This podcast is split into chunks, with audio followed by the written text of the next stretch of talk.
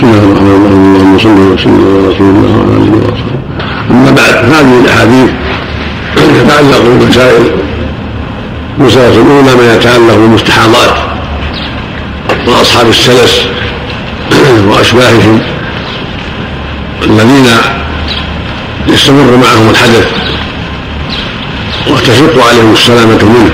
أو تتعذر. جاء في الباب عدة أحاديث حديث زينب وأم حبيبة وفاطمة بنت أبي حبيش وحمنة. كلها تدل على أن المستحاضة تتحير في علم الله. المدة التي يغلب أنها حيض كستة أو سبعة إذا لم يكن لها عادة. فإن كان عادة حيضت عادتها ثم صلت وصامت. ما فضل من الشهر 23 أو 24 أو أقل أو أكثر حسب عادتها وتوضأوا لوقت كل صلاة كما في البخاري من حديث عائشة وتوضأي لكل لوقت كل صلاة. وعليها كما في حديث حمله وغيره أن تعتني بما يحفظ عليها. بدلها وثيابها من هذا الذنب.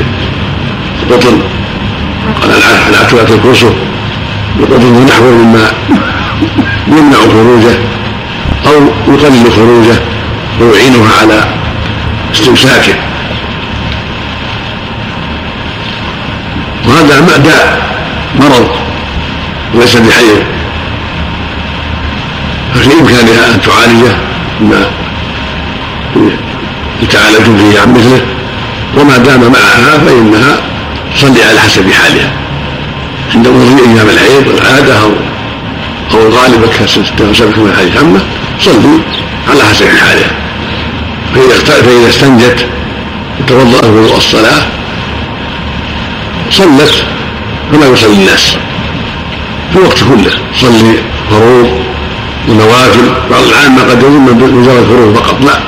صلي الفروض والنوافل تقرأوا القرآن إلى غير ذلك. ما الحكم الطاهرات ولو خرج منها شيء لأنها معذورة. ليس في يدها شيء من ذلك. وصاحب الصلة البول أو المذي أو ما أشبه مثلها. كان معه البول دائما أو المذي دائما فإنه يتوضأ كمستحاضة إذا دخل الوقت يستنجي ويتوضأ وضوء الصلاه ما لا يستنجي يفعل مشروع يستنجي بالماء أو بالحجاره ونحوها أو بهما ثم يتوضأ وضوء الصلاة. قد بلغني أن بعض النساء يضرهن الماء عند كثرة الدماء. لا بأس أن تستعمل غير الماء الماء يستجمر به كالمناديل المناسبة التي لا تضرها ونحو ذلك مما يزال به الأذى.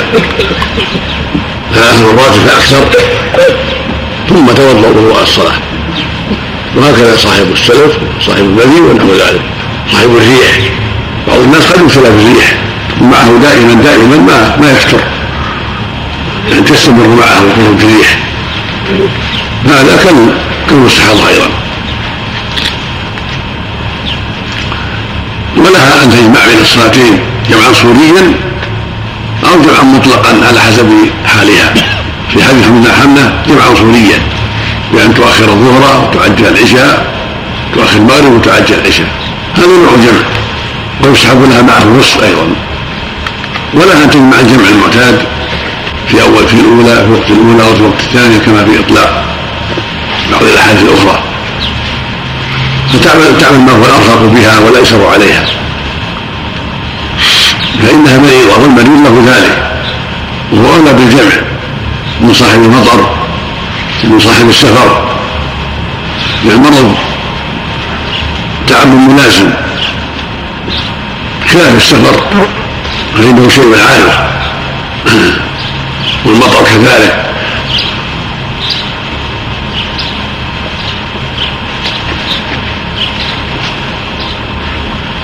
أما الغسل فلا فيستحب لها أن تغتسل مع الصلاتين. يجب اغتسال مع كل صلاة كما فعلت حملت فلا بأس أم حبيبة. لكن لا يجب إلا غسل الحيض ولهذا ذكر المحققون في جانب الأحاديث ان الثابت مجرد غسل الحي. أما البقيه فمستحبه لا تجب ولهذا قال قويتي فدل ذلك على أن إنما يلزمها غسل الحيض فقط. إذا انتهت المدة تغتسل غسل الحيض أما الاسرار الاخرى فهي من باب النظافة وبالنشاط من باب الاستحباب. والحديث الأخرى فيها ما يتعلق بغسل الحيض بغسل الجنابة والحيض كذلك. كان عليه الصلاة والسلام يبدأ في غسل الجنابة فيغسل كفيه ثلاث مرات ثم يغسل بالأخيرة فرجه وربما ضرب بيده الأرض اذا تعلق بها شيء كما ذكر ميمونه ولم تذكر ذلك عائشة. فيدل على أن قد يفعله تارة ولا يفعل الأخرى على حسب الحاجة.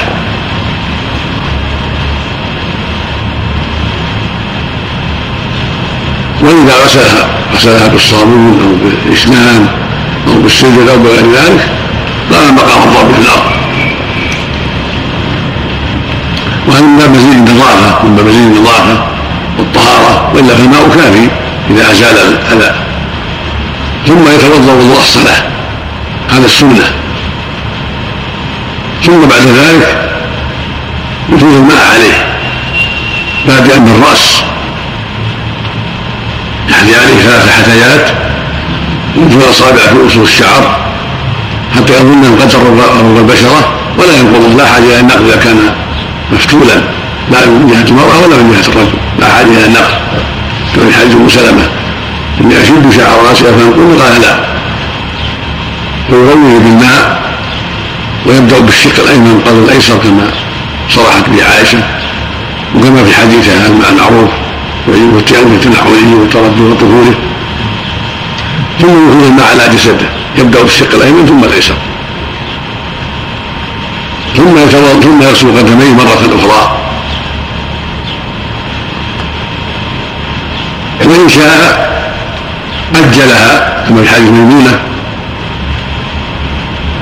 تضمر وغسل وجهه تضمر واستنجى وغسل وجهه وذراعيه وراسه ثم يؤجل القدمين حتى يكمل جاء هذا وهذا عنه عليه الصلاه والسلام وفي حديث ميمونه الدلاله على ان غسل الراس يقوم مقام المسح غسل راسه والغسل ابلغ من المسح اذا كان المسح والواجب فالغسل ابلغ واكمل في في اثناء الغسل يدخل في الغسل لأنه قال لم تقل مسح وغسل دل ذلك على أنه أفاض الماء على رأسه واكتفى به.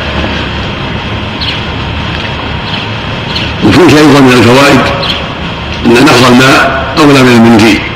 جاءت له بخلقه فلم يردها لا نظرها بالمنديل فلم يرده ويعلمه الماء بيده.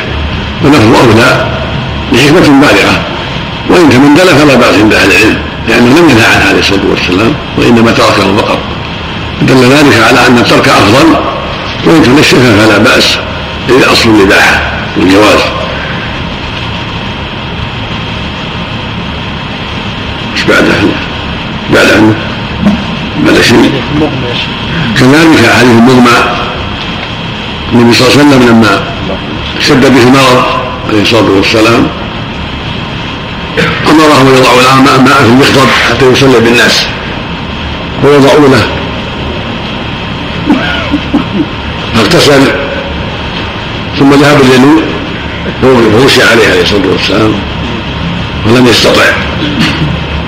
فلما افاق قال أصل الناس قالوا لا ينتظرونه وضعوا له ماء في المخضب حتى كرر ذلك عدة مرات وهو كلما أفاق اغتسل. ثم أمر الناس أن يقدم ابو بكر فيصلي بالناس هذا يدل على أنه يستحب للمغمى عليه.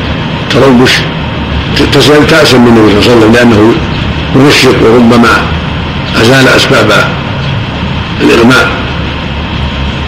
يعني تبريد الأعضاء الماء قد ينشطها ويشجعها حتى يزال يذهب عنها ما أصابها من ضعف. ولا يجب انما هو مستحب فقط. لأن النوم لا يوجب ذلك والإغماء كذلك. لا يوجب الغسل لا يوجب الوضوء كالنوم. إلا أن يجد احتلاما أو أغمي عليه ثم فرأى منية في ثوبه يغتسل كالنائم وفق الله الجميع. نعم. الله مسح الرأس في أثناء الوضوء في الغسل. نعم. أقول مسح الرأس في أثناء الوضوء. والظاهر إنها أكمل أكمل لأن قد تكون ام المؤمنين تسامحت في في ثم هو صريح في روايه عائشة أن يتوضأ كاملا ونحن الصريح كون يتوضأ وضوءا كاملا اولى عملا بالحديثين جميعا. ثم في حديث آخر انه لا ما كان يتوضأ بعد بعد الغسل. والدليل على أنه لا يتوضأ بعد الغسل يكتفي بالوضوء اثناء الغسل. كان صلى الله عليه وسلم لا يتوضأ بعد الغسل. وهذا عند أهل العلم ما لم يحدث. فإذا احدث بعد الغسل توضأ. أو مس فرجه مثلا بعد الغسل. يتوضأ. لكن هذا إذا لم يحدث بان استمر على حاله فيكفيه الوضوء الذي قبل الغسل؟ نعم. لو مسه اثناء الغسل. نعم. لو مس فرجه اثناء الغسل. يعيد. يعيد الوضوء. نعم. كما صار الأمر بالغسل أمر. نعم. أمر سهلة الغسل. عند جمع الروايات اتضح منها ذلك وان المراد ان غسل الحيض هي اجتهدت بنفسها في الغسل يعني حديث حمل حديث حمل يدل على هذا المعنى أيضا؟ ولهذا الأئمة لما جمعوا الطرق استنبطوا منها ان الغسل الواجب هو غسل الحي فقط. وأما هذه الأغسال فهي مستحبة فقط. نعم. قول عائشة فأمرها بالغسل الله عنها الروايات فيها فيها بعض الاشتباه لكن عند جمعها وضم بعضها إلى بعض. وضم طرقها يتبع منها ولا صحيح حديث حمله نعم. التنشيف هل يباشر الوضوء قبل مباشرة الغسل؟ وقد يمس فرجه للتنظيف أو لا, لا, لا يمس فرجه. بس إذا استنجى لا عاد يمس فرجه انتهى. إذا استنجى وغسل بنية الطهارة انتهى. لكن لو غسل ما بعد حوله ومسح يده على ما حوله ولم يمس الفرج لا يضر. يعني يباشر الوضوء يعني قبل مباشرة الغسل يبدأ بالوضوء. من الاستنجاء نعم. والله ثم يتوضأ وضوء الصلاة نعم. ترك التنشيف أحسن الله اليك خاص بالغسل أو بالوضوء والغسل لا بالغسل أما الوضوء فامر اوسع احسن الله اليك هل عدم حمل الأمر على الوجوب لبعض طرقها أو؟ في بعضها كلام ضعف يعني لما جمع بعض ثم بعضها إلى بعض فتقوت بضم بعضها إلى بعض. هذه حملها أحسنها. جيد نعم وفيه غير قوي ولم يلزمها بالغسل استحاضة إذا لها عادة قلت بحسب عادتها وإن لم يكن لها عادة تنكت ستة أيام وسبعة أيام تحيض في علم الله ستة أيام بحمل حمله لأن عادة النساء غالبا ست سبع هذا غالب نعم إذا النائم إذا راه من ولم يعلم مني أو ما عليه حتى يعلم أنه مني إذا علم أنه مني يغتسل قويت عفى الله هو الصارف نعم نعم. والله عنك شيخ صاحب السلف هل يصلي بالجماعة؟ مشروع عند العلماء ما ينبغي ما ينبغي يصلي بالناس. يصلي مأموما ولكن ما أعلم دليلا واضحا فيه من لأنه معذور ما أعلم. لو صلى بالناس صحت يكون يتجنب هذا لعله يكون أولى. خروج من الخلاف. ولو كان حق عفى الله عنك هذا المقصود نعم. بعض الفقهاء يشترطون في الجمع إنه ينوي نية الجمع قبل الدخول فيه. هذا مشهور لكن الصحيح لا تلزم. الصحيح لا يلتزم بالنية فلو مثلا صلى المغرب ثم حدث مطر شديد جاز له يصلي العشاء يجمع العشاء. كذلك لو بدأ المغرب مريض صحيحا ثم أصابه مرض جاز له العلم هذا الصواب شيخ ابن تيميه وجماعه ولأن النبي صلى الله عليه وسلم ما كان يقول لهم إني بجمع صلى المغرب ما كان يقول بجمع ولا يوم الظهر دل ذلك على ما يشتغل لو كان عنده شرط أخبرهم قال ترى بنجمع نعم. نعم. ما ما أعلم له وجه واضح.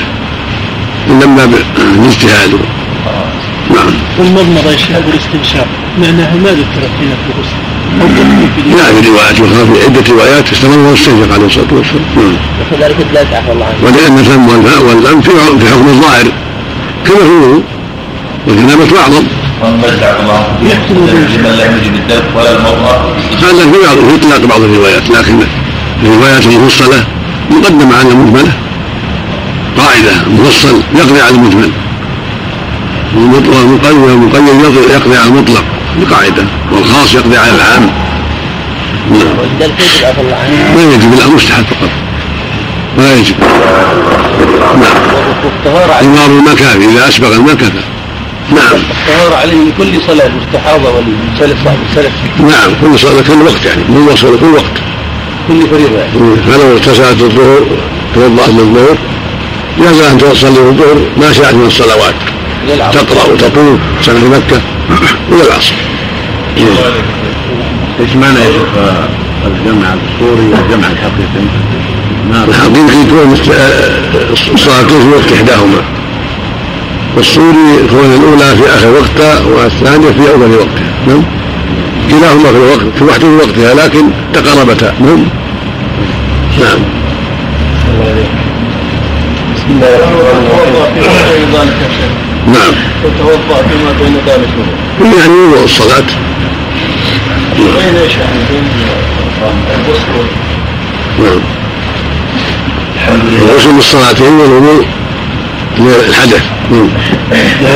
والحدث بينهما. نعم.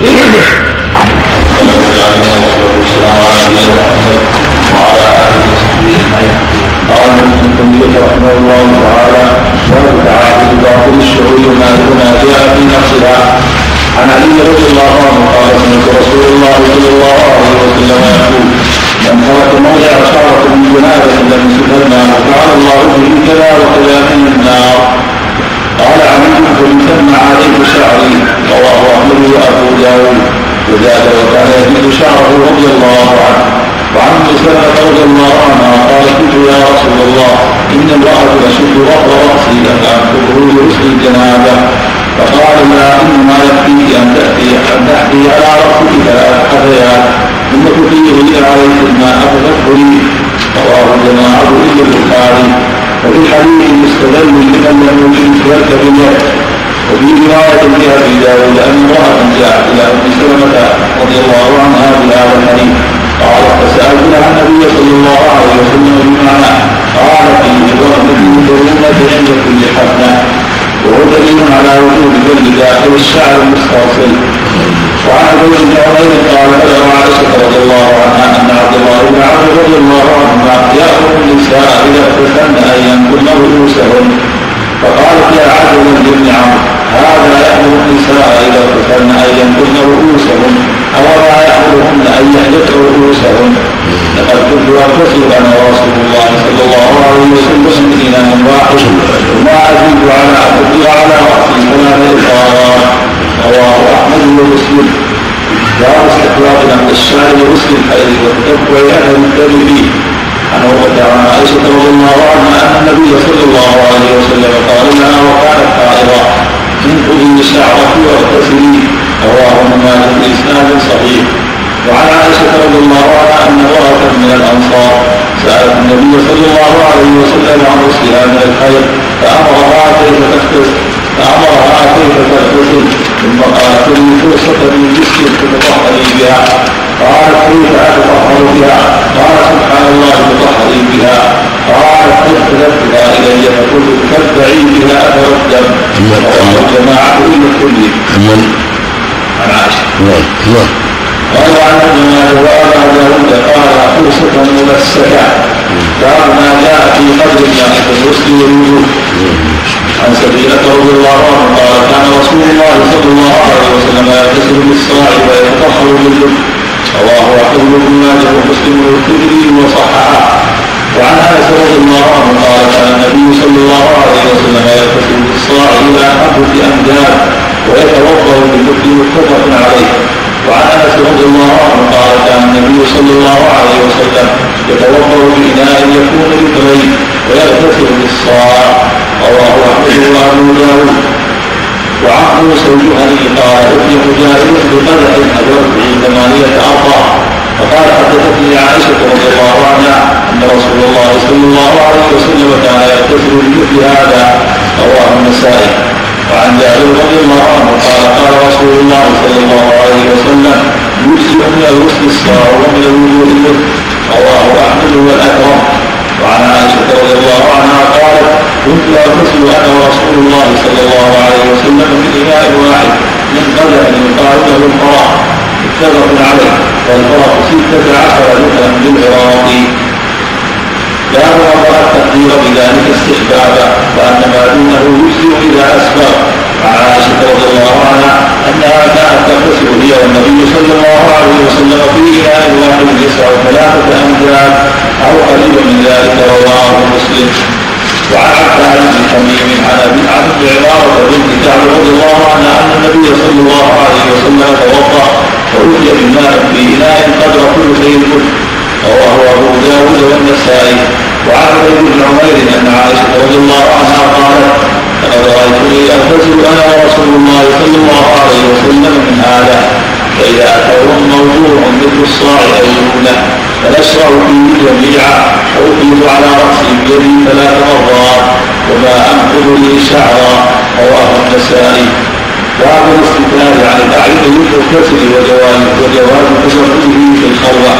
عن جعل بن أمية رضي الله عنه أن رسول الله صلى الله عليه وسلم رأى رجلا في البراد فصعد المنبر فحمد الله واثنى عليه ثم قال إن الله عز وجل حي سكين يحب الحياء والسر فإذا اغتسل أحدكم فليستبر رواه أبو داود والنسائي. وعن أبي هريرة رضي الله عنه عن النبي صلى الله عليه وسلم قال بين أيوب عليه السلام يغتسل عريانا فخر عليه جراد من ذهب فجعل أيوب يحكي في ثوبه فناداه ربه تبارك وتعالى يا أيوب الم أكن اغنيتك عما ترى قال بلى وعزتي ولكن لا غنى بي عن بركتك. رواه أحمد والبخاري والنسائي. وعن ابي هريره رضي الله عنه قال قال رسول الله صلى الله عليه وسلم كان بني اسرائيل يغتسلون عظا ينظر بعضهم إلى بعض وكان موسى عليه السلام يغتسل وحده فقال والله ما يمنع موسى ان يغتسل معنا الا انه أمر قال فذهب مرتين يغتسل فوضع ثوبه على حجر ففرض الحجر بثوبه قال فجاء موسى عليه السلام باثره يقول ثوبي حجر ثوبي حجر حتى نظر بنو إسرائيل إلى سورة موسى عليه السلام فقالوا والله ما بموسى باس قال فاخذ ثوبه وطفق بالحجر ضربا متفق عليه. الدخول في الماء بدون ازار عن علي بن زيد عن انس بن مالك رضي الله عنه قال قال رسول الله صلى الله عليه وسلم ان موسى بن عمران ان موسى بن عمران عليه السلام كان اذا اراد ان يدخل في الماء لم ثوبه حتى يولي علقه في الماء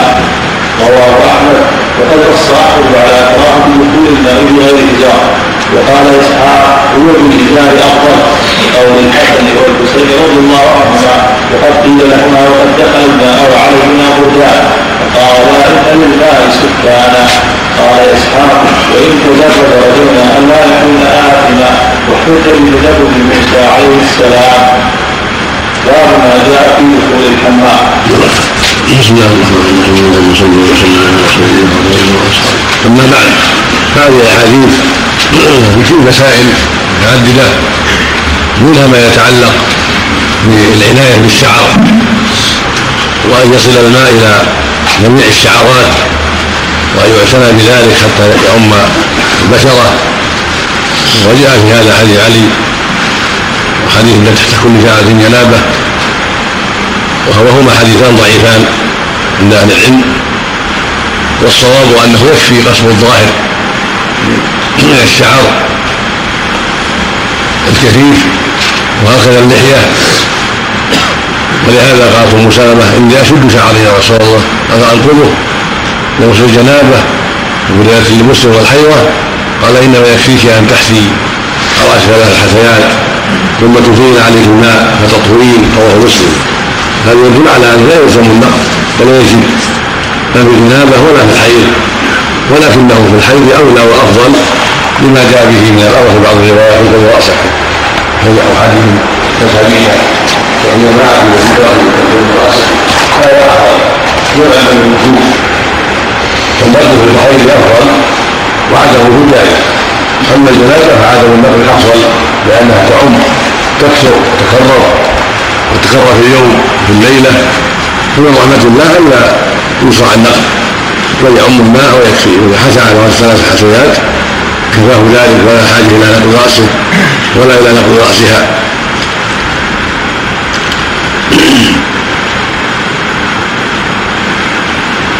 بعد هذه النقل كذلك ما يتعلق بمقدار الماء. ثبت عنه صلى الله عليه وسلم يدل على أنه في الغالب يغتسل بالصاع ويتوضأ بالمد. وقد يزيد على ذلك كما في حديث عائشة انهم أنهما يغتسلان من فرق يسع ثلاثة اصوع هذا يجوز قد يزيد الماء ثم لا يلزم من كون الإناء. يسع ثلاثة يمتلي. وهذا وخرج في الرواية الأخرى يسع ثلاثة امتال والمراد بها والله أعلم الأصل. حتى يوافق حديث الفرق ولان ثلاثة امتال لا تكفي الشخصين قطعا. فالمراد بذلك الأصل التي هي تطلق على الصعود كذلك حديث العماره في وضوئه بثلاثه بثلاثه المد وحديث من توضأ برطلين وثمانيه ابطال كل هذا لا منافاه لأن الاواني تتسع للصاع ولاكثر ولاقل فلا يلزم من كون الإناء يسع رطلين أن يجب الوضوء برطلين وهما نجوس لأن الرطل فان رطل وثلث في العراق. كذلك هو يتصل بالناس على ثلاثة أبطال. يعني صاع ونصف لا يلزم من ذلك يكون ممتلئا. قد الحاجة إلى ذلك. في بعض الأحيان تجد هناك وسخ أو في حال الحر يحتاج إلى مزيد من النظافة. فالحاصل أن هذه كلها تقريبيه وليس فيها شيء لازم. فاذا اغتسل باكثر من صاع أو بأقل من مد واسبغ فلا حرج في ذلك. هذا هو الحق.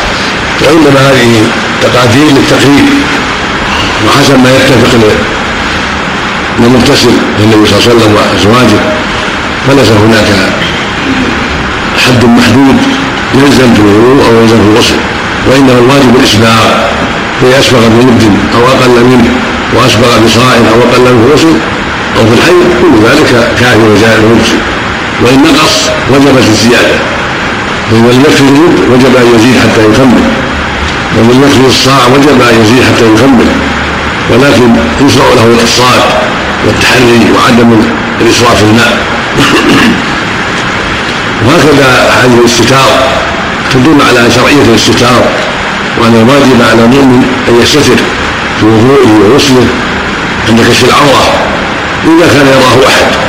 أما إذا كان لا يراه أحد فلا حرج في أن يغتسل عريانا كما فعل أيوب عليه الصلاة والسلام أما وأما إذا كان يراه أحد فلا يجوز ذلك كما أنكر النبي على من فعل ذلك عليه الصلاة والسلام. فالحاصل أنه كان عنده أحد لم يجوز له أن يكشف عورته ولا يغتسل عريانا إلا إذا كان زوجته أو زوجيته أما إذا كان لا يراه أحد في في بيته من داخل أو في محل ليس فيه أحد فلا مانع يتسع عريانا ولا مانع يدخل الماء عريانا واذا اعتذر احتياطا لئلا يراه أحد حسن. ولكن لا يلزم ذلك لأن الستر من أجل عين. واذا كان ما هناك عين ترى أجنبية فلا بأس. الباب الدخول بدون انزال تقدم. هذا المقصود إن هذا هو الحق. وأما حديث أيوب قول عليه الصلاة والسلام لما نزل عليه الجراد من الذهب هذه من آيات الله من قدرته العظيمة. ان يجري جرادا يطير بجناحيه وهو من الذهب هذه من ايات الله سبحانه وتعالى؟ ولما جعل ايوب يحثو قال الله تعالى وإن عن هذا؟ فقال بلى يا رب. ولكن ما غنى عن بركته معلوم أن هذا بركة من الله وفضل من الله. وأنه لا يستغني عن بركته وفضله سبحانه وتعالى. فلا بأس يكون التاجر والغني مزيدا من المال إذا جاءه من طريق الحلال. ولو كان غنيا كثيرا. إذا جاءه ربح كثير أو أو ميراث أو هديه لا بأس أن ياخذها ولا حرج وإن كان ذا غنى. والله أعلم. نعم. بظهر نداء بدون واسطة. نعم. بظهر نداء الرب بدون واسطة. ما ظاهره ظاهر ظاهر النص. مثل ما نادى موسى نعم الله قوله إن الحي ستين نعم. فإن صفة الحياة. لا بأس. بالحديث الصحيح وله شواهد أيضا. الله قد جل وعلا لا يستحي الحق مما على يستحي من غير الحق سبحانه وتعالى. صفة الحياة وصفة نعم. أما وأما الآخر فاستحيا فاستحيا الله منه. في الأحاديث الثلاثة حديث أبي واقع في الصحيحين. نعم. فالحياة وصف لله لا من أوصافه جل وعلا. حي كريم. حي ستين. نعم. إلا لله نعم. إلا لله نعم قوله إن ترجع على الدم نعم. تربع على الدم يعني الولاد لا يبقى له أثر. إذا كان مثلا اغتسلت ولكن بقي آثار قد يكون له رائحة قد يكون له شيء. تتبع من المسك ونحو من الطيب حتى لا يكون له أثر من الرائحة في فخذها أو في فرجها أو هذا من من الأدب. نعم. بعد الغسل. نعم. بعد الغسل. بعد الغسل بعد الغسل. سبحانه التسمية بعد الستار. نعم. التسمية بعد الستار وعبد الستير.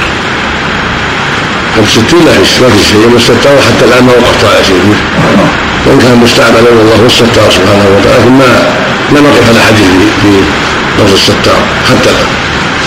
نعم. نعم لا ما جاء في بعض الحديث لا بأس بها نعم قوله إن لله سكانا هذا هو الحسن الله أعلم.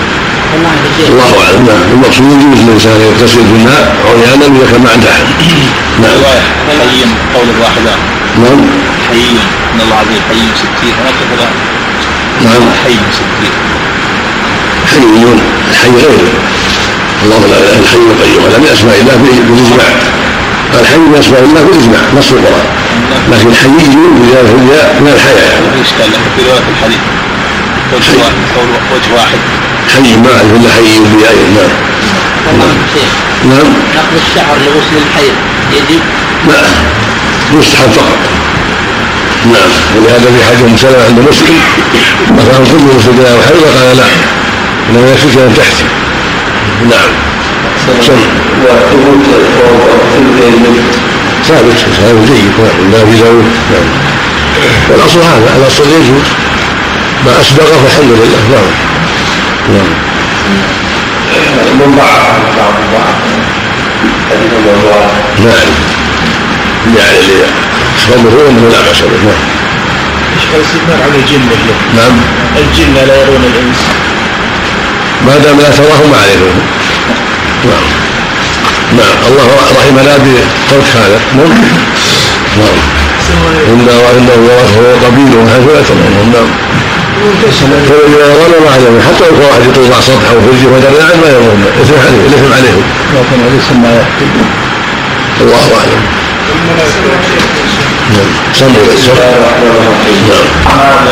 أما أنس. وعلي بن زيد أنس هي ضعيفة. لأن علي ضعيف أعيد علي عن أنس عن علي بن زيد عن أنس بن مالك رضي الله عنه قال قال رسول الله صلى الله عليه وسلم إن موسى بن عمران عليه الصلاة والسلام كان إذا أراد أن يدخل في الماء لم يلق ثوبه حتى يواري عورته في الماء. رواه أحمد. وبهذا باختصار ضعيف لأن علي ضعيف لكن كان موسى كما في الصحيحين وغيرهما كان موسى حييا. وكان يدخل الماء في بعض الأحيان بالإزاء وفي بعض المرات وضع ثوبه على حجر ودخل عريانا لما أراد الله من الحكمة والرد على بني إسرائيل حيث حيث قالوا إنه أعدر يعني به علة به مرض وهو يضم الخصيتين فأراد الله يبرئ ساحته. من هذا البلاء من هذا الكذب. فطار الحجر بثوبه. لما خرج يريد ثوبه ملبسه طار الحجر. وجعل يتبعه ثوبي حجر ثوبي حجر حتى وصل إلى بني إسرائيل. ورأوه سليما لا بأس به. فعرفوا أنهم ظالمون وأنه بحمد الله سليم. ثم وقف الحجر فجعل موسى يضربه بعصاه حتى حصل ندم في الحجر عدة آثار من غضبه عليه وأخذ ثوبه ولبسه عليه الصلاة والسلام. من آيات الله العظيمة. لبراءة النبي صلى الله عليه وسلم وإظهار سلامته وتكذيب اليهود. نعم. الصاحب على كراهة دخول الماء بغير نعم. وقال اسحاق هو بالرجال افضل قول الحسن والحسين رضي الله عنهما وقد قيل لهما وقد دخل الماء وعليهما بردان فقال إن للماء سكانا قال إسحاق وإن تجرد رجونا أن لا يكون آثما واحتج بتجرد موسى عليه الصلاة والسلام. وهذا هو الصواب؟ نعم. إنه لا حرج في دخول الماء أو جهلا ما لم يكن هناك من ينظر إليه. نعم. ما جاء في الحمام عن ابي هريره رضي الله عنه ان رسول الله صلى الله عليه وسلم. قال من كان يؤمن بالله واليوم الآخر من دخول امتي فلا يدخل الحمام الا بالحجاب ومن كان يؤمن بالله واليوم الآخر من اناث امتي فلا يدخل الحمام رواه احمد وعن عبد الله بن عامر رضي الله عنه ان رسول الله صلى الله عليه وسلم قال انها ستشتاق لكم ارض العجم وستجدون فيها بيوتا يقال لها الحمامات فلا يدخلها الرجال إلا بالأجر وامنع النساء إلا مريضة أو نفساء. رواه أبو داود وابن ماجه. وفيه أن من حلف لا يدخل بيتا فدخل حماما. حلف وهذا يتعلق بالحمامات. موجود في أرض العجم كانت موجودة في الشام وفي مصر وغيرهما يكون فيها مياه معده للغسل فيها الحار وفيها غير ذلك. وربما تجمع فيها بعض الناس فيرى بعضهم بعضا ترى عوراتهم. فلهذا ينبغي عن دخولها إلا بالإزار لئلا ترى عورته. والاحاديث في الحمامات كلها معلولة كما قال جماعة من الحفاظ كلها معلولة. قد يحسن ظن بعضها إلى بعض حسنها من باب الحسن لغيره. واختلف السلف في ذلك منهم من كرهها ومنهم من لم يكرهها.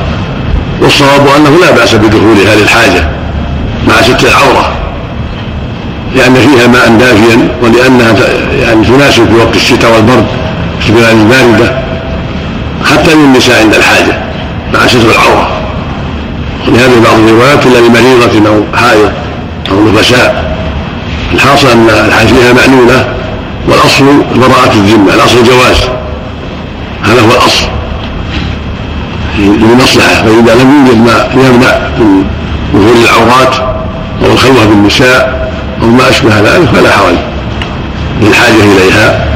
وإن كان دخولها يفضي إلى كشف العورة أو إلى خلوة بامراه فلا يجوز ذلك على قواعد على حسب قواعد الشرع. نعم.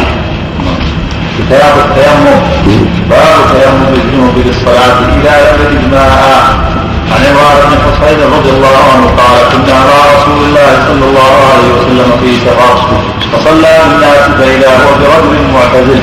فقال ما منعك أن تصلي؟ قال أصابتني جنابة ولا ماء. قال عليك بالصعيد فإنه يكفيك. متفق عليه.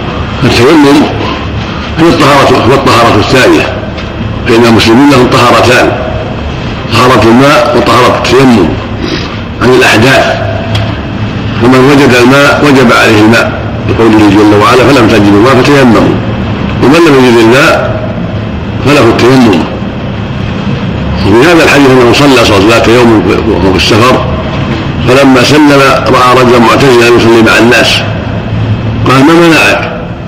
قال اصابتني جنابه ولا ماء قال عليك بالصعيد فإنه يكفيك. متفق على صحته. هذا دليل على أن من تخلف عن الصلاة ينكر عليه. مثل ما انكر النبي على محجن الادرع لما تخلف. قال لما لم تصلي معنا؟ الست برجل مسلم قال صليت في رحلي أو كما قال فقد صلي مع الناس لحضرة الصلاة. المقصود أن من تخلف عن الصلاة ينكر عليه.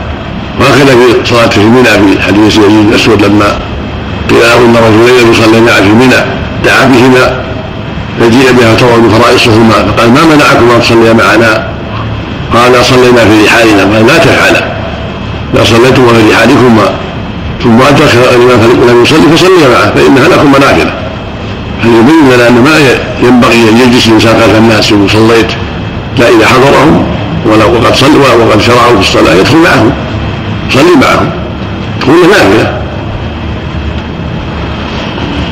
وفي هذا أن الصعيد يكفي من فقد الماء وهو التيمم بالتراب. أن قال فتيمم صعيدا طيبا. وجه الأرض الصعيد وجه الأرض. وإذا كان فيها تراب فالتراب مقدم. فإن لم يتيسر تيمم بما يسر الله له من رمل أو غير ذلك.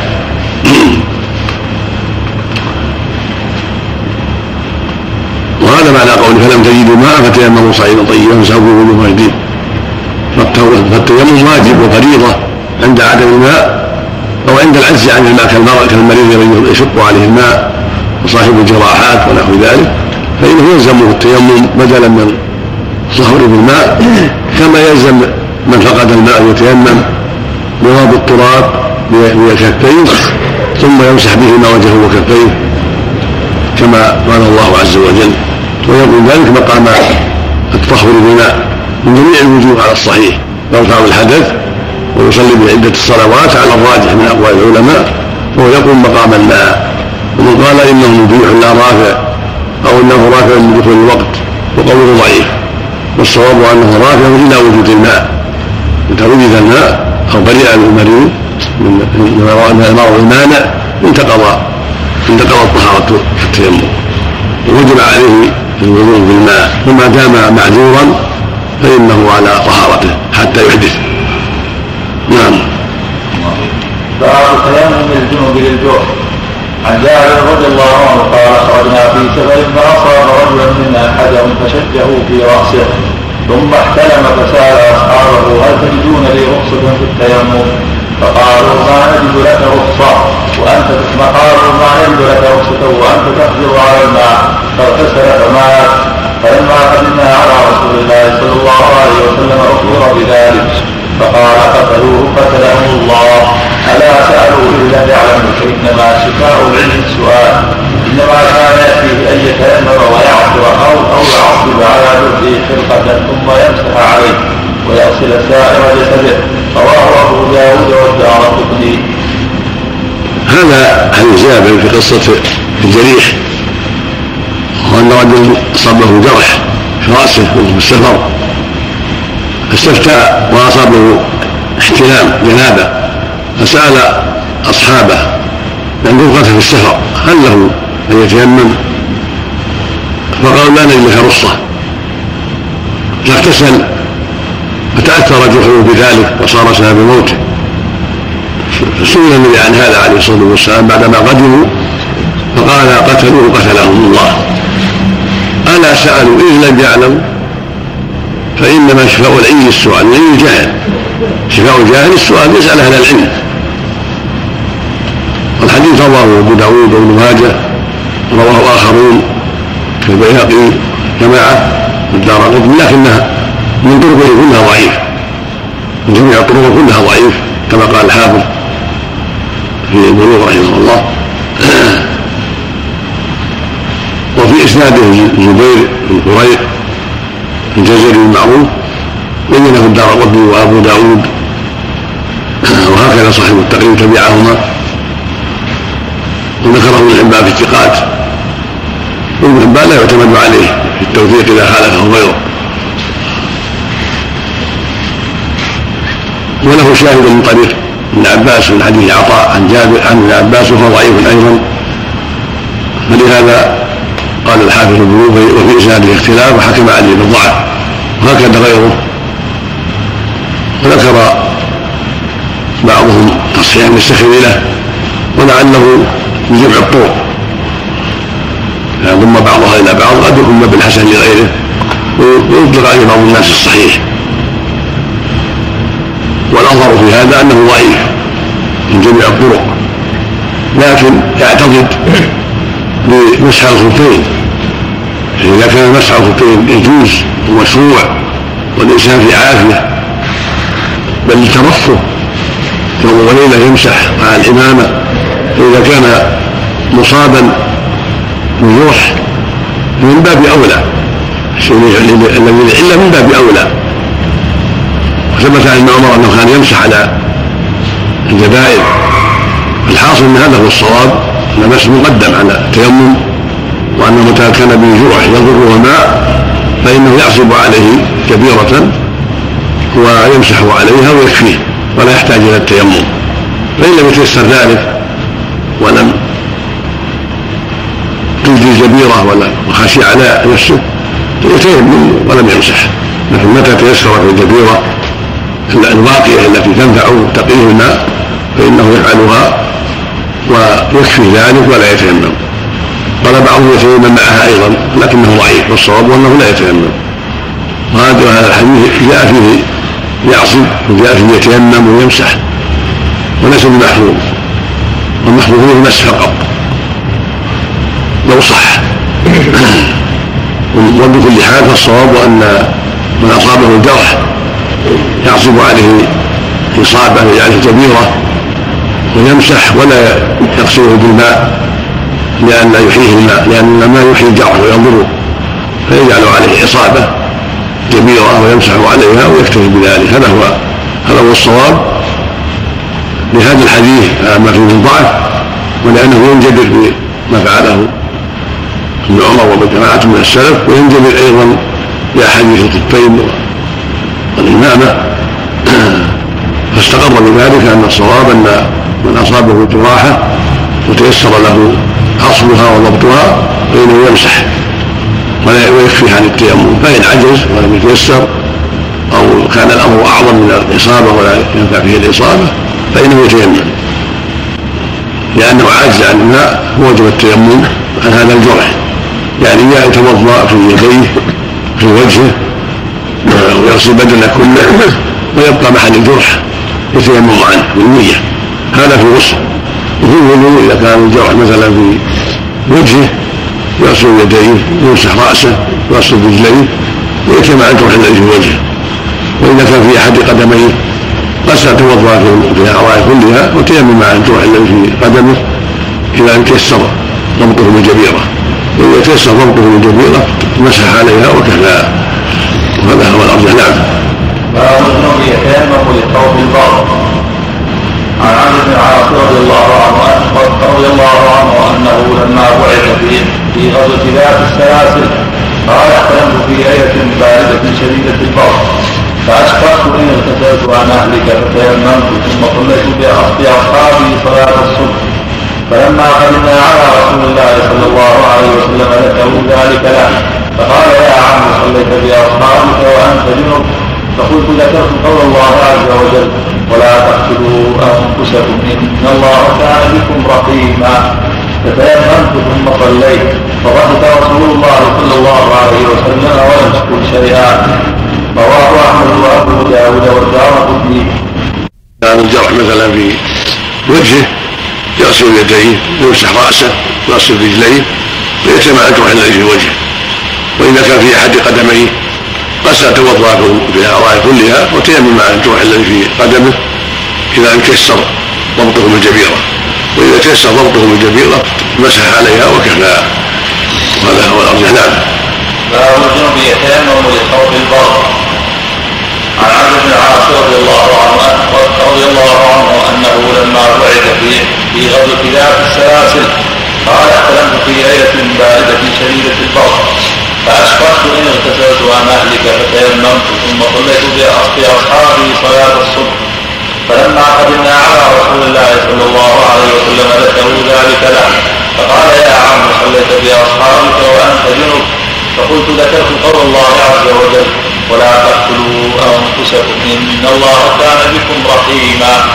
فتيممت ثم صليت. فضحك رسول الله صلى الله عليه وسلم ولم يقل شيئا. رواه احمد وابو داود والدار فيه من العلم اثبات التيمم لخوف الفرض وسقوط الفرض به وصحه ابتداء المتوضئ بالمتيمم وان التيمم لا يرفع الحدث وان التمسك بالعمومات حجه واضحه صحيحه وهذا دليل على ما قال المؤلف أنه لا بأس أن يدع التيمم اذا خاف البرد خاف الهلاك أو المرض بشدة البرد وعدم تيسر ما يسخن به الماء أو ما يتقى به البرد من الرياح فإنه إذا خاف من ذلك فإنه يسقط عنه. الغسل ويتيمم كما فعل عمرو. حديثه جيد لا بأس به. والسلاسل موضع قرب وادي القرى في جهة ما بين مدينة وتبوك. يقال لذات السلاسل بالضم والسلاسل بالفتح. وكان اميرهم وكان أميرهم عمرو رضي الله عنه.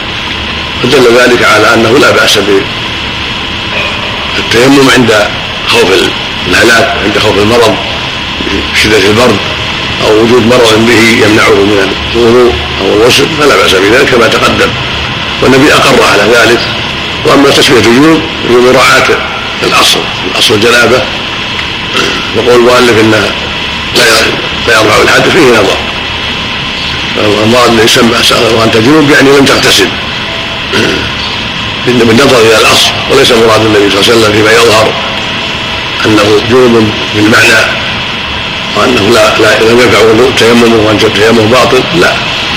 الله جل وعلا اقام التيمم مقام الماء وجعله طهورا. والنبي سماه طهور قال الصعيد وضوء مسلم. سماه طهور أيضا. فهو حكم حكم الماء. يرفع الحدث وتصلى فيه الصلوات. هذا هو الصواب.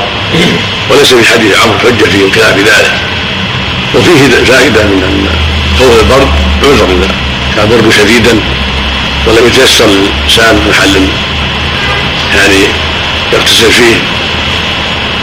كن ليس في خطر. أو لم يتيسر له ماء دافي الحاصل إذا شق عليه ذلك أو خاف الهلكة الهلكة والمرض فهو عذر. أما إذا تيسر له أن يغتسل على وجه لا ضرر فيه وجب عليه ذلك. والله المستعان. نعم. هل يستحب له الوضوء لسانه؟ انه اذا إذا تيسر الماء يتيسر يتوضأ. قد جاء في بعض روايات عمرو أنه توضأ. ولا منافاه فانه توضأ وتيمم. نعم. لأن الله قال فاتقوا الله ما استطعتم النبي عليه الصلاة والسلام قال إذا أمرتم بأمر فأتوا النصارى فيتوضأ يغسل ما تيسر من بدنه إذا تيسر يتيمم. للباقي نعم. باب الرخصة في الجماع لعدم الماء. عن أبي ذر رضي الله عنه. قال استويت المدينة فأمر بي رسول الله صلى الله عليه وسلم بإبل فكنت فيها. فأتيت النبي صلى الله عليه وسلم فقلت هلك أبو ذر؟ قال ما حالك؟ قال كنت أتعرض للجنابة وليس قربي ماء وليس قربي ماء فقال إن الصعيد طهور لمن لم يجد الماء عشر سنين. رواه أحمد وأبو داود والأكرم وهذا لفظه. وهكذا جاء معناه في حديث أبي هريرة وكلاهما صحيح والصعيد من مسلم وإن لم يجد الماء عشر سنين كما تقدم. ولو جامع أهله فإنه يتيمم عن الجنابه كما يتيمم عن الحدث الأصغر. وهذا من رحمة الله وتيسيره. الله ما جعل في الدين من حرج سبحانه وتعالى. نعم. باب اشتراط دخول الوقت للتيمم بارك اللهم صل وسلم نعم. المسح الكبير الآن. يعني فيش على مسح الخفين هذا هو الأصل. من باب أولى. محل الخطاب. يعني من باب أولى مع اعتضاد الحديث بعمل بعض الصحابة كابن عمر. الحديث الضعيف إذا عرضه أصل أو أو عرضه فعل الصحابة كان يقول بالحسن لغيره. يعني يكون قياس اولويه نعم. الاصل الفعل اولا الذي يعتضد فعل ابن عمر يكون من باب الحسن لغيره. وثانيا من جهة أن احاديث آيات مسح احاديث مسح الخفين تدل على هذا من باب أولى. نعم. نعم. الحمد لله رب على العالمين. وجه الأرض. نعم. إذا كان على وجه الأرض تجاه أرض صلبه هل يتيمم ويكون قابل لا يتيمم يعمه الصعيد. حسب ما يتيسر له. إذا ما وجد شيء. يكفي أمر ولا شيء. أقول على ما على ما على ما وجه الأرض هو الصعيد إن جاء تراب تيسر تراب الحمد لله وإلا. ولو في جبل نعم. ممكن أن ممكن أن يقال لكن العموم يقتضي أنه يفعل. لو صعيدا طيبا يمسحه يمسح ما عنده من يضم ما عنده من جبل أو جص أو رمل أو غير ذلك نعم. والمعنى واحد فقد الطهور معلوم لكن هذا أحوط. خروجا من الخلاف لأن جمع من العلم قالوا يضرب الأرض مطلقها ولو كانت جبلية نعم يكون ضربه لها. ما ينافي قول من قال فقد الطهورين لأن فقد الطهورين معلوم وهذا معلوم إذا ضربها لأنه اتقى الله ما استطاع نعم. نعم. سم إذا ذهب البرد. نعم.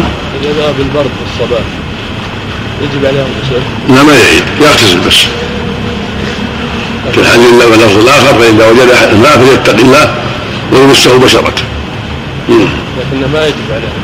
يجب عليه الغسل عن الجنابة. أما الوضوء لا انتهى صل صحة الصلاة ولا يعيد شيء لكن من جنابة فقط. نعم.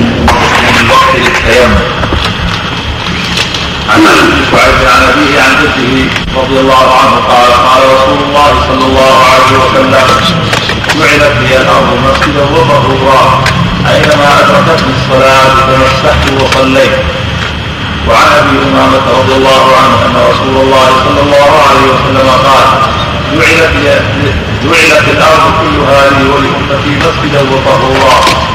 فأينما أدركت رجلا من أمة الصلاة فعنده مسجده وعنده طهور. رواهما أحمد. باب من وجد ما يكفي بعض باب من وجد ما ما يكفي بعض طهارته يستعمله. عن أبي هريرة رضي الله عنه أن رسول الله صلى الله عليه وسلم قال إذا أمرتكم بأمر فأتوا منه ما استطعتم. متفق عليه. بسم الله الرحمن الرحيم صلى الله وسلم على رسول الله وعلى آله وأصحابه. حديث أبو سعيد عن جده وحديث أبي أمامة وما جاء في معناهما من حديث جابر في الصحيحين. كلها تدل على أن الله جعل الأرض مسجدا وطهورا. المسجد المصلى فيها وهي طهور يتطهر به عند فقد الماء أو العجز عنه. وهذا محل الاجماع وإنما الخلاف هل يرفع الحدث؟ وهل يشترط له دخول الوقت؟ المؤلف أشار بهذا إلى ان لابد دخول الوقت. يدل على اشتراط دخول الوقت. في قوله أدركتني الصلاة فمسحت وصليت إن أدركته الصلاة فعنده مسجده وطهوره. وهذا خلاف هذا محل محل نزاع وليس بواضح.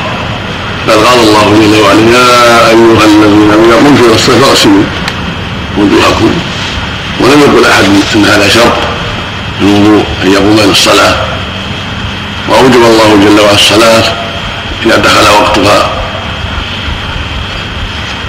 قبل دخول الوقت لا يجب. هكذا التيمم.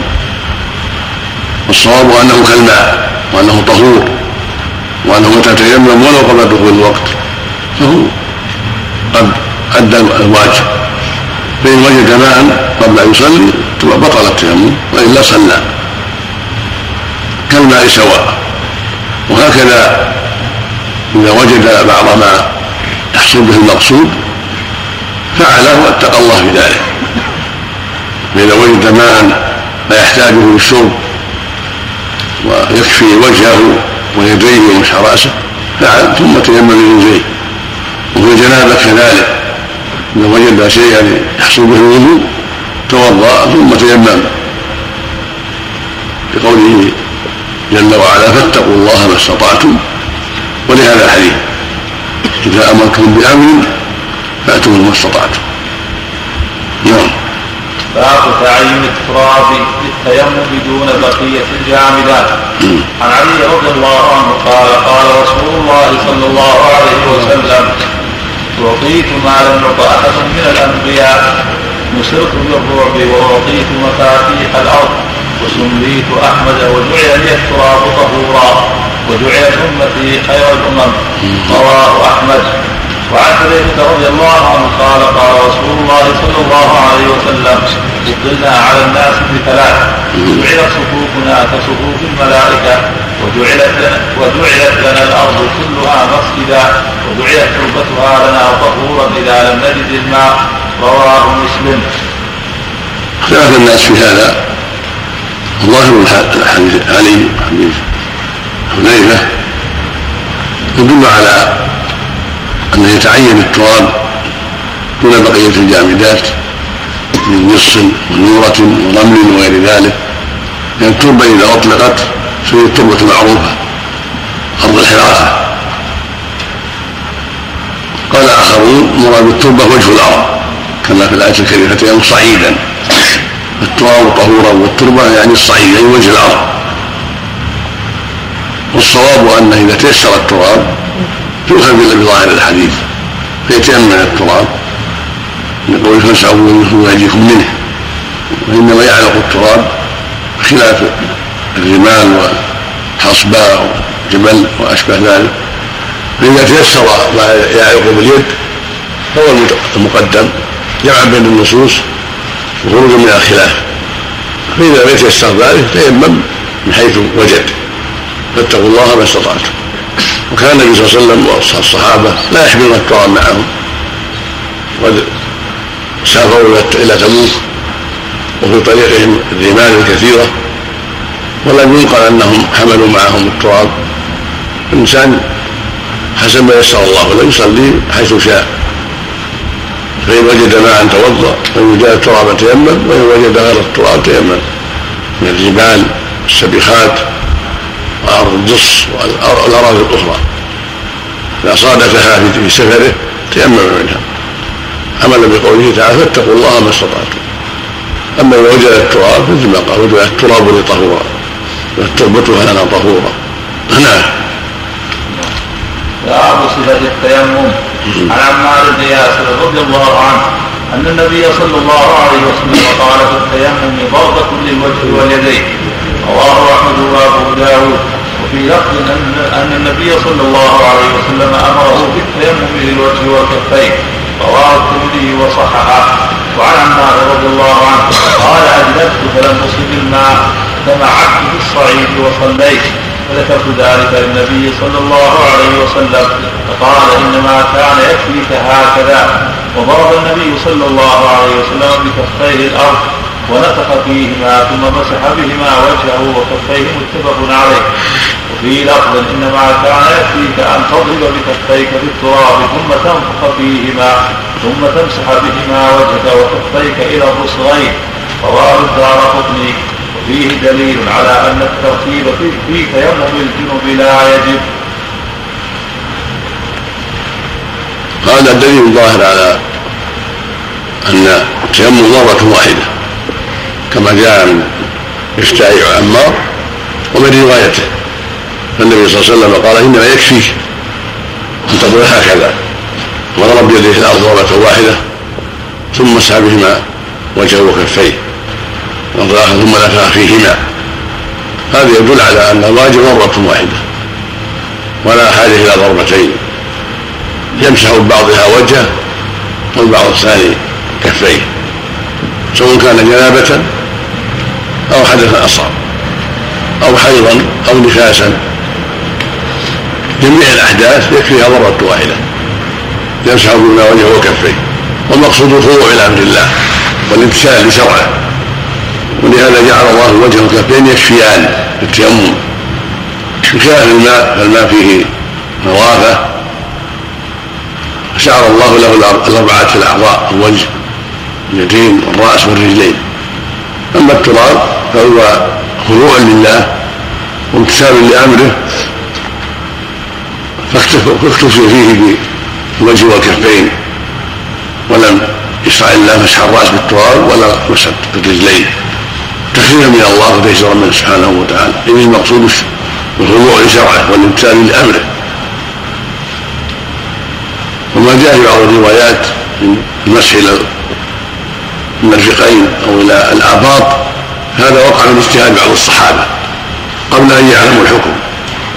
فلما علمهم النبي صلى الله عليه وسلم استقر الشرع على أن المسح إلى الرسل إلى كفيه. فالذراع لا يمسح بالتراب الصواب أنه إلى الرسل نقص الكف من الذراع. وأنه يمسح كما قال الله يمسح بوجوهكم وأيديكم. وأما قول المؤلف إن الدليل على أن الجنابه لا يشترط لها الترتيب الحديث واحد يعم الجنابه وغير الجنابه والله قال امسحوا بوجوهكم وأيديكم. فالمشروع أن يبدأ بالوجه ثم اليدين كما قال الله عز وجل وكما في الوضوء في سواء كان يتيمم عن جنابة أو عن حدث أصغر يمسحوا كما قال الله فامسحوا بوجوهكم وأيديكم. والأصل أن الجنابة لا في ليس فيها ترتيب هذا هو الأصل. فلو بدأ برجليه الغسل قبل رأسه أجزأ ولو عم نصفه الأسفل ثم نصفه الأعلى فلا بأس. لكن الأفضل أن يتوضأ يغتسل كما اغتسل النبي صلى الله عليه وسلم. توضأ ثم ثم على رأسه ثم يغسل شقه الأيمن ثم الأيسر ثم رجليه هذا هو الأفضل. ولكن لو بدأ بخلاف ذلك أو اغتسل على خلاف ذلك. أجزأ المقصود أن يعم الماء بدنه أما الوضوء فرتبه النبي صلى الله عليه وسلم بفعله على طبق ما رتبه الله في الآية الكريمة. فالوضوء يرتب والجنابة أفضل أن ترتب وكيفما اغتسل أجزاء. لقوله جل وعلا وإنه من فطهروا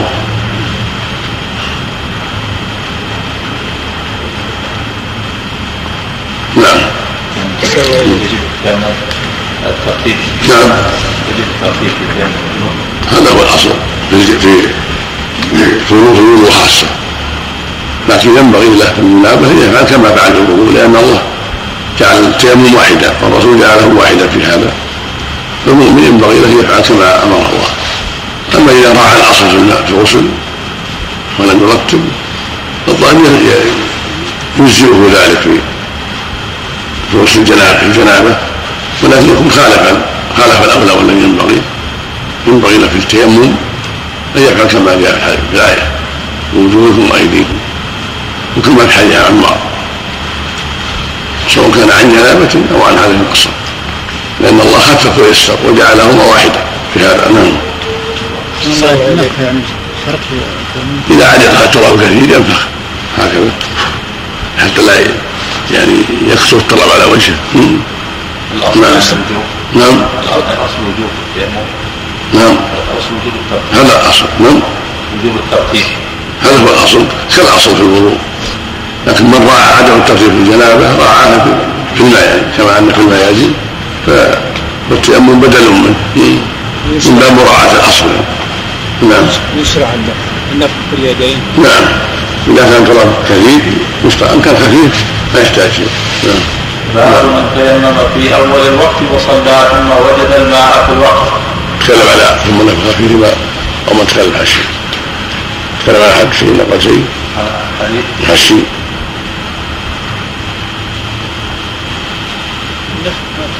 ما تكلم عنه نعم.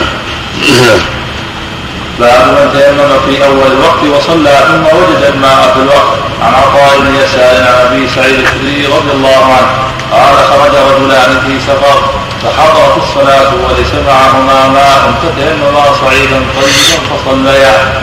ثم وجد الماء في الوقت فأعاد أحدهما الوضوء والصلاة ولم يعد الآخر. ثم أتيا رسول الله صلى الله عليه وسلم فذكر ذلك له. فقال للذي لم يعد أصبت السنة وأجزأتك صلاتك وقال للذي توضأ وأعاد لك الأجر مرتين رواه النسائي وأبو داود وهذا لفظه وقد روياه أيضا عن عطاء بن يسار عن النبي صلى الله عليه وسلم مرسلا. وهذا دليل على الواضح ان الانسان إذا فعل ما أمر الله به ثم وجد الماء فصلاته صحيحة. لأنه اتقى الله وأدى ما عليه. اذا دخل الوقت وليس عنده ماء وصلى ثم ارتحل. وبعد ارتحاله بمسافة وجد ماء وجد غديرا أو نزل المطر فلا يعيد الصلاة لأنه صلى كما أمره الله. وهذا الحديث حديث أبي سعيد هذا واضح في ذلك. ولهذا قال النبي الذي لم يعد أصبت السنة. والمقصود اصابه السنة واجزاتك صلاته وقال الآخر لك الاجر مرتين لأن اجتهد. لم يتضع له الحكم فاجتهد. ويعطى أجره مرتين. على صلاته الأولى وعلى صلاته الثانية. نعم. السنة نعم. المقصود اصابه السنة اصابه الحكم الشرعي. نعم. باب بطلان التيمم بوجود الماء في الصلاة وغيرها. عن أبي ذر رضي الله عنه أن رسول الله صلى الله عليه وسلم قال إن الصعيد طهور المسلم وإن لم يجد الماء عشر سنين. نعم. فإذا وجد الماء فلمسه بشرته فإن ذلك خير. رواه أحمد والترمذي وصححه. باب إيش؟ باب باب بطلان التيمم بوجدان الماء في الصلاة وغيرها. نعم. عن أبي ذر رضي الله عنه أن رسول الله صلى الله عليه وسلم قال إن الصعيد طهور المسلم وإن لم يجد الماء عشر سنين فإذا وجد الماء فليمسه بشرته فإن ذلك خير. رواه أحمد والترمذي وصححه. هذا واضح ومثل حج أبي هريرة. الصعيد وضوء مسلم وإن لم يجد الماء عشر سنين فوجد فيتقي الله وليمسه بشرته. الماء هو الاصل فاذا وجد الماء بطل التيمم ووجب عليه استعمال الماء في الجنابة وفي الوضوء. ما دام لم يفعل الواجب فإن يستعمل الماء فيصلي. سواء كان جنوبا أو على حدث أصغر وإذا تيمم ثم وجد الماء وهو جنوب اغتسل لذلك يقول فليتق الله ويمسك بشرته فإن ذلك خير. قد بطل حكم التيمم ووجب الغسل.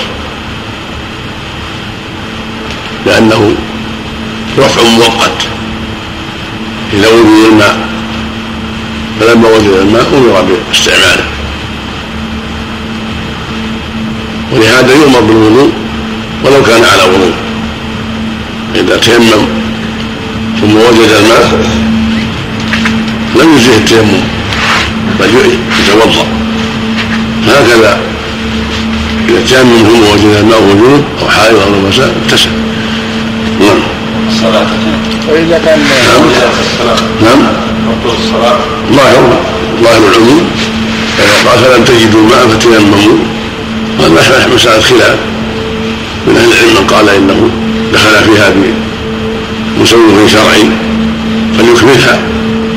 ثم قال لم يكملها قد وجد الأصل. فبطل التيمم يعود فإذا وجد الماء فليتق الله.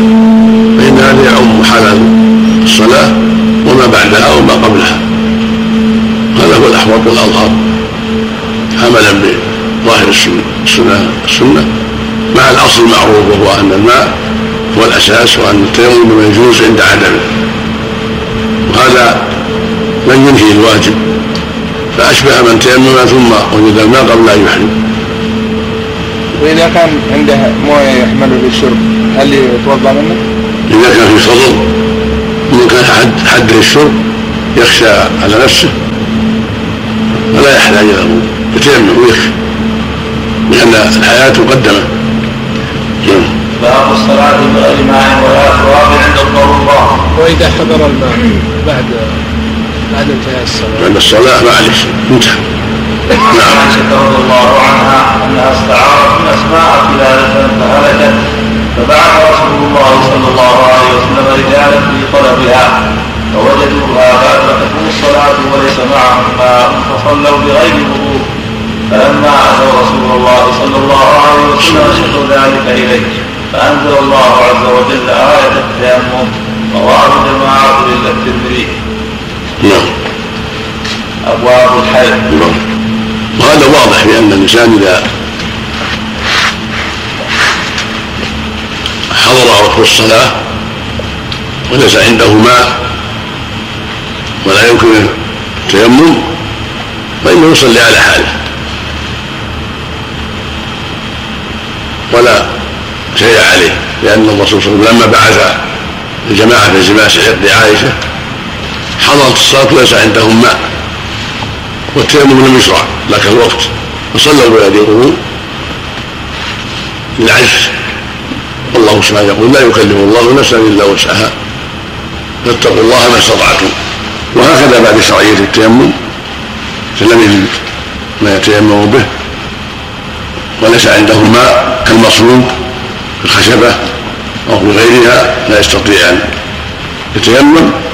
يصلي على حسب حاله يصلي وهو على خشبته أو على ساديته أو في أي مكان. وهو معذور وهكذا لو كان مريضا لا يستطيع الحركة. وليس عنده من يمنه. صلى على حسب حاله بلا ماء ولا تيمم. فاتقوا الله ما استطعتم اما الاستطاعه فانه يتيمم مما عنده من الأرض التي عنده. سواء كانت ترابا أو جصا أو سبيخة أو غير ذلك بعموم فتيمم صعيدا طيب. نعم. الله عليك تيمم في غير الوقت كأن جمع في أول الوقت ثم وجد الماء في وقت الصلاة الأخرى. ولو لأن وقتين صار وقتا واحدا. للمسافر والمريض نعم. يلزمه ضرب الجدار مسح الفرش يلتمس الصعيد إذا كان يستطيع الصعيد يلتمس الصعيد. خارج الفرش الحوش السطح في أي مكان. فإذا لم يستطع ذلك لأن المريض ما يستطيع يتحرك يضرب ما عنده الفراش والبساط والجدار اللي هو أقرب إلى وجود بعض الغبار يكون أولى من غيره. لو كانت الأرض رطبه يعني. نعم. لو كان الأرض. رطبه نعم. لو كانت الأرض بعد مطر يعني ما فيها غبار يلتمس ماء كان فيها ماء يلتمس ماء ولا يزيل وجه الرطوبة وتيمم من تحت. فإن لم يتيسر له تيمم منها ولو علق يديه بعض الشيء. نعم. المسح الجزيرة أولى أو التيمم؟ لا المسح واجب وهم أولى. واجب. المسح. الجزيرة كبيرة على الجر يزيل الزائد وإن كان محتاج إليه فلا بأس. بالنسبة إذا صارت جزيرة صغيرة كوسط أو ما أشبه مكتوب عليه يمسح عليها. ينفع عليها كانت صغيرة أيوه اذا كان لا يضره. يمسح عليها نعم. نعم بسم الله الرحمن الرحيم. الحمد لله رب العالمين والصلاة والسلام على نبينا محمد. قال رحمه الله تعالى قال مجد بن تيمية رحمه الله تعالى أبواب الحيض. باب بناء المعتادة إذا استحيضت على عادتها. عن عائشة رضي الله عنها قالت قالت فاطمة بنت أبي حبيش لرسول الله صلى الله عليه وسلم إن امرأة استحاض فلا أطهر أفأدع الصلاة. فقال رسول الله صلى الله عليه وسلم إنما ذلك عرق وليس بالحيضة. فإذا أقبلت الحيضة فاتركي الصلاة فإذا ذهب قدرها فاغسلي عنك الدم وصلي. رواه البخاري والنسائي وأبو داود.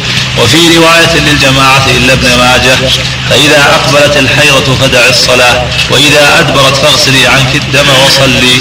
زاد الترمذي في رواية وقال توضئي لكل صلاة حتى يجيء ذلك الوقت. وفي رواية البخاري ولكن دعي الصلاة قدر الأيام التي كنت تحيضين فيها ثم اغتسلي وصلي. وفيه تنبيه على أنها إنما تبني على عادة متكررة. وعن عائشة رضي الله عنها أن أم حبيبة بنت جحش التي كانت تحت عبد الرحمن بن عوف شكت إلى رسول الله صلى الله عليه وسلم الدم فقال لها فقال لها امكثي قدر ما كانت تحبسك حيضتك ثم اغتسلي. فكانت تغتسل عند كل صلاة. رواه مسلم ورواه أحمد والنسائي ولفظهما. قال فلتنظر قدر قروئها التي كانت تحيض. التي كانت تحيض. فلتترك الصلاة ثم لتنظر ما بعد ذلك. فلتغتسل عند كل عند كل صلاة وتصلي. وعن القاسم عن زينب بنت جحش رضي الله عنها أنها قالت للنبي صلى الله عليه وسلم إنها مستحاضة فقال تجلس أيام أقرائها ثم تغتسل وتؤخر الظهر وتعجل العصر وتغتسل وتصلي وتؤخر المغرب وتعجل العشاء وتغتسل وتصليهما جميعا. وتغتسل للفجر رواه النسائي. وعن أم سلمة رضي الله عنها أنها استفتت رسول الله صلى الله عليه وسلم في امرأة تفراق الدم فقال لتنظر قدر الليالي والأيام التي كانت تحيضهن وقدرهن من الشهر فتدع الصلاة ثم لتغتسل ولتستغفر ثم تصلي. رواه الخمسة إلا الترمذي. باب العمل بالتمييز. وهذا بسم الله الرحمن الرحيم. اللهم صل وسلم على رسول الله. هذا الذي ذكره المؤلف هنا من هذه الروايات في قصة فاطمة بنت أبي حبيش وحملة بنت جحش وأم حبيب بنت جحش وزينب بنت جحش. كل ذلك يدل على أن المستحاضة المعتادة ترجع إلى عادتها. ويدل هذا على أن بنات جحش كلهن مستحاضات. زينب وحمنة وأم حبيبة رضي الله عنهن جميعا. ودلت الأحاديث عنهن أن المستحاضة إذا كانت لها عادة ترجع إلى عادتها. فتحيض قدر الأيام التي التي كانت تحيض فيها ثم تغتسل. ولو كان معها الدم. ولو كان الدم بحاله أسود أو أحمر أو أصفر على أي حال كان. لا تلتفت إليه. فإذا كان عادتها سبعا جلست سبعا. لا تصلي ولا تصوم. ثم اغتسلت. ثم تصلي الصلوات. مدة الطهارة 23 أو 24 على حسب حالها. وتوضأوا لكل صلاة لأن حدثها دائم. فعليها الوضوء لكل صلاة. كما جاء في عدة روايات من حديث أم حبيبة ومن حديث فاطمة بنت أبي حبيش وفي رواية البخاري أيضا وتوضأ لكل صلاة. وصلت أم حبيبة حتى يجري ذاك الوقت. حديث فاطمة بنت أبي حبيش. فالحاصل أن هذا هو الواجب عليها. أن تغتسل عند مضي الأيام ثم تصلي في أوقات الطهر وإن كان الدم معها ولكن توضأ لكل صلاة. يعني وقت كل صلاة. وإن جمعت فلا بأس. جمع جمعا صوريا. هذا هو الأفضل. كما قال في حديث حمزة كما يأتي وهو عجب الأمر إليه فتؤخر الأولى إلى آخر وقتها تقدم الأولى إلى الثانية إلى أول وقتها فيكون جمعا صوريا بين الظهر والعصر وبين المغرب والعشاء حتى يكون الغسل لهما أكمل في النظافة. لأن الغسل لكل واحدة فيه شيء من مشقة إذا جمعت بينهما كفاها غسل واحد وصارت كل واحدة في وقتها. وفيه من الفوائد أن المرأة الإنسان المرأة قد تبتلى بهذا الأمر وتطول مدة كما في حديث قصة أم حبيبة بنت جحش لما كانت سبع سنين. فلا فلا يضرها ذلك ولو طالت المدة. كما أن الإنسان قد يبتلى بالبول يخرج من ذكره ويطول وهو صاحب السلس فلا يضره ذلك. يتوضأ لوقت كل صلاة ويصلي على حسب حاله. والسنة للمستحاضه أن تتحفظ كما قال النبي محمد تلجمي المفروض أن تلاحظ الأشياء التي تخفف عنها. آثار هذا الدم بأشياء من القطن ونحوه مما ينفع في هذا الباب. تستعمل ذلك حتى يكون ذلك أقل لتلوث ثيابها وبدنها. بالدم. والاستحاضة كما قال العلماء دم يخرج من علق في ادنى الرحم. وقال لها العادل مرض. ولهذا قال إن لك علق وليس بحيض. ودم علق مرض وليس بحيض. ولهذا يستمر معها ويصعب علاجه بخلاف الحيض. فإنه دم جبلة وطبيعة جبل الله عليه بنات آدم. ويخرج من قعر الرحم ترخيه الرحم في أوقات معينة من كل شهر بإذن الله سبحانه وتعالى لحكمة بالغة. ويكون في حال الحمل غذاء للولد. وهكذا في وقت الرضاعة في الغالب يجعله الله لبنا ويقف الحيض دم. وإذا شاء سبحانه جمع هذا وهذا تحيض وترضع فالحاصل ان أن الحيض غير الاستحاضه فالحيض شيء معتاد. له أحكام لا تصلي معه ولا تصوم ولا يطأها زوجها وله مدة معلومة شهرية في الغالب. ولهذا يسمونها الدورة الشهرية الآن الدورة الشهرية لأنها في الغالب تأتيها كل شهر. بعض النساء قد لا يأتيها الحيض كليا. بعضها قد يتأخر عنها الحيض الشهرين والثلاثة مرة. كل هذا قد علمناه من حال النساء. من النساء من لا تحيض أبدا. ومع ذلك تحمل وتلد. لكن الغالب أنهن يحضن مثل ما قال ان هذا شيء كتبه الله على بنات آدم. كما قال لعائشة لما حاضر في حجة الوداع. والمشروع للمرأة في هذه الحال مثل ما قال النبي صلى الله عليه وسلم أنها تقف عن الصلاة والصوم ويقف عنها الزوج في أيام العادة المعروفه ست أو سبع أو أقل أو أكثر. فإذا مرت الأيام المعتادة اغتسلت وصلت وصامت وابيحت لزوجها. قد كانت فاطمة بنت ابي حبيش عند عبد بن عوف وكانت حملة عند طلحة بن عبيد الله ولم ينههم النبي صلى الله عليه وسلم عن غلبان ازواجهم في حال الاستحاضه نعم. باب العمل بالتمييز. عن عروة عن فاطمة بنت أبي حبيش رضي الله عنها أنها كانت تستحاض.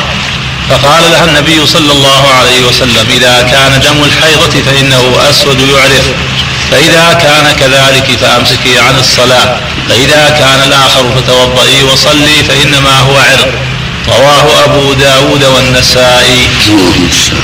وهذا واضح إذا كانت مميزة ليست معتادة فإنها تعمل بالتمييز. ولهذا قال الدم الأسود يعرف ويرى ضبط بهذا وهذا. يعرف من المعرفة يعرف من الرائحة. يعني يكون له رائحة كريهة. وكلا المعنيين صحيح فإن الغالب يكون له رائحة وهو أيضا معروف عند النساء. فينبغي لها أن تلاحظ هذا. فإذا جاء دم الحيض المعروف يعرفه النساء جلست ولم تصلي ولم تصوم. فإذا مضى ذلك فإنها تغتسل وتصلي. والغالب أنه يكون ستا أو سبعا كما جاء في حديث حملة تحيض في علم الله ستا أو سبعا كما يحيض النساء. قد تكون حيضها أقل ثلاثا قد تكون أربعا قد تكون خمسا قد يكون أكثر من ذلك. فالمؤمنين تعمل بالتمييز التي ليس لها عادة. فإن اشتبه عليها والتبس الأمر ولم ينضبط التمييز فإن كما يأتي تعمل بالأغلب وهو سبعة أيام أو ستة أيام. ثم تغتسل وتصلي ما دامت مستحارة وأما المعتادة فتقدم أنها ترجع إلى عادتها. نعم. طيب يا شيخ إذا انتهت عادتها ثم بعد فترة يعني مضي 10 أيام أو 15 يوم عاودها الدم. شاء الله يأتي نعم. باب من تحيض ستا وسبعا لفقد العادة والتمييز. عن حملة بنت جحش رضي الله عنها قالت كنت أستحاض حيضة شديدة كبيرة فجئت رسول الله صلى الله عليه وسلم أستفتيه وأخبره فوجدته في بيت أختي زينب بنت جحش قالت فقلت يا رسول الله إني أستحاض حيضة كبيرة شديدة فما ترى فيها. قد منعتني الصلاة والصيام.